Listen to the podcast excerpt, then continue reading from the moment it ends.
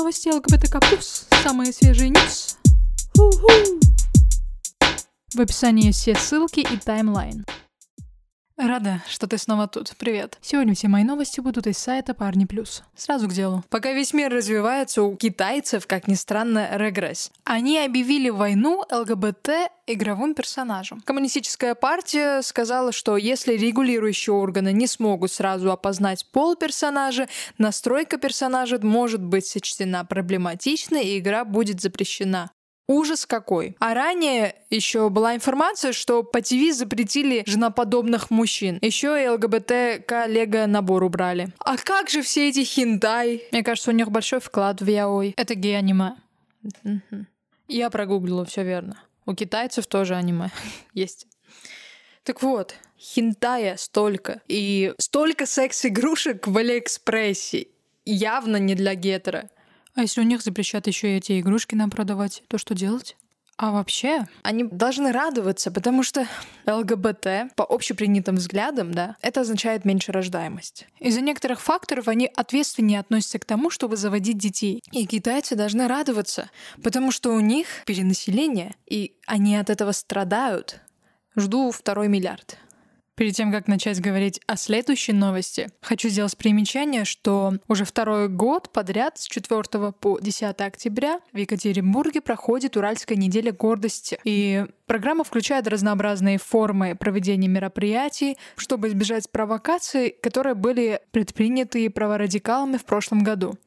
Пройдут три онлайн-дискуссии и 12 офлайн мероприятий. И тут, противовес этому, гомофобы решили сделать натуральную неделю. На обложке храм, золотые купола и трикола российского флага. Знаете, вот, если бы их также угнетали и обижали, тогда я бы могла больше понять, ну ок. А так, конечно же, люди имеют право гордиться тем, кем они являются. Только главное, чтобы они на этой неделе своей натуральной гордости не продвигали идеи того, чтобы обижать и унижать ЛГБТК+.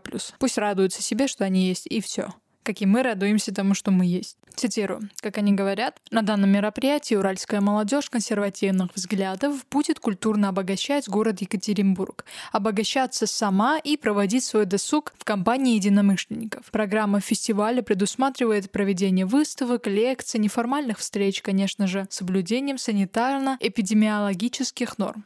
Следующая новость.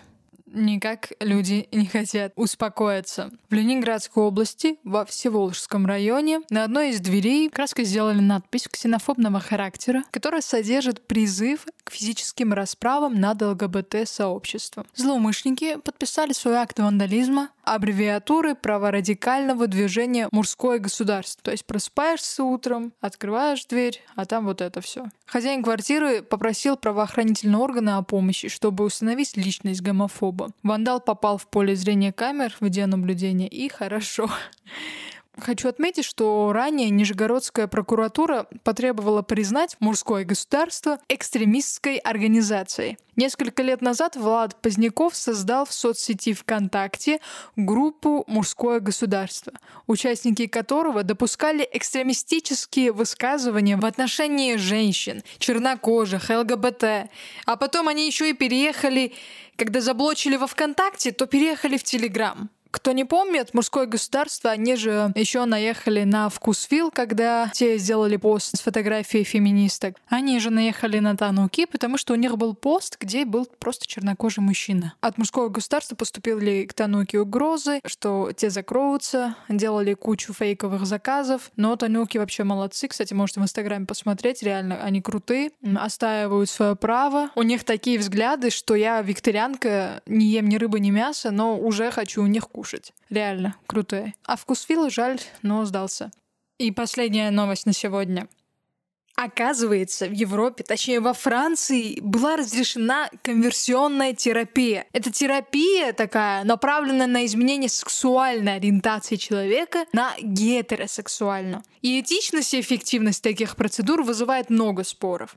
Так вот, она была разрешена, а теперь, слава Господи, нет. Национальное собрание единогласно приняло законопроект партии «Вперед, Республика» о запрете на проведение конверсионной терапии. То есть до этого религиозные общины прибегали к принуждению гетеросексуальности посредством гипноза, медикаментозного лечения, электрошока. Блять, электрошока. И принудительного брака. Документ был принят в первом чтении и отправлен на рассмотрение следа. Цитирую. «Лечить там нечего. Быть собой — это не преступление. Нельзя пытаться вылечить гендерную принадлежность или сексуальную ориентацию», заявила во время дебатов депутат Элизабет Морена. Морена или Морена. Теперь так называемые терапевты или религиозные практики, лечащие гомосексуалов, будут квалифицироваться как особое правонарушение и караться двумя годами тюремного заключения и штрафом в размере 30 тысяч евро.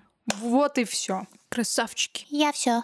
Искренне благодарю, что дослушал подкаст Queer News. Конкретная просьба есть. Если ты слушаешь меня в Яндекс Музыке, ставь подписку, потому что мне нужно собрать 50 подписок, чтобы продвигаться в самом Яндексе.